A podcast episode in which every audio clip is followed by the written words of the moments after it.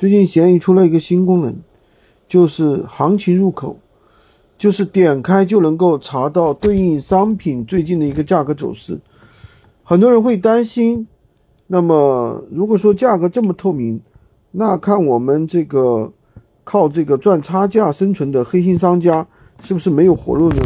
其实，如果说你也担心的话，我就跟大家讲一下这一篇文章。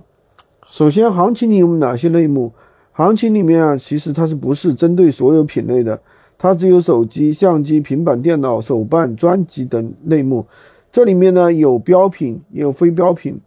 但是能看到数据呢，其实都是大品牌，没有小小众品牌。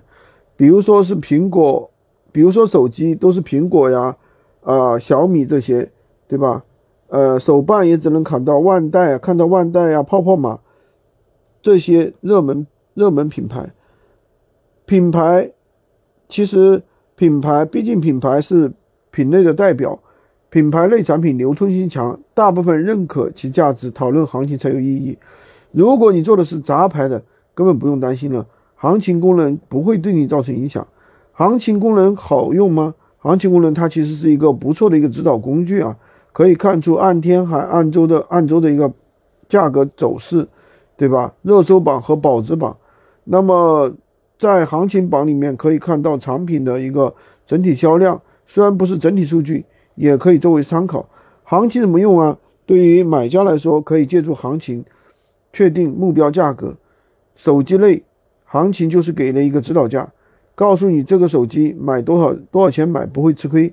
同样，卖家也要注意行情里面的价格，注意成交数据，对利润的把握可以更加清晰。其实呢。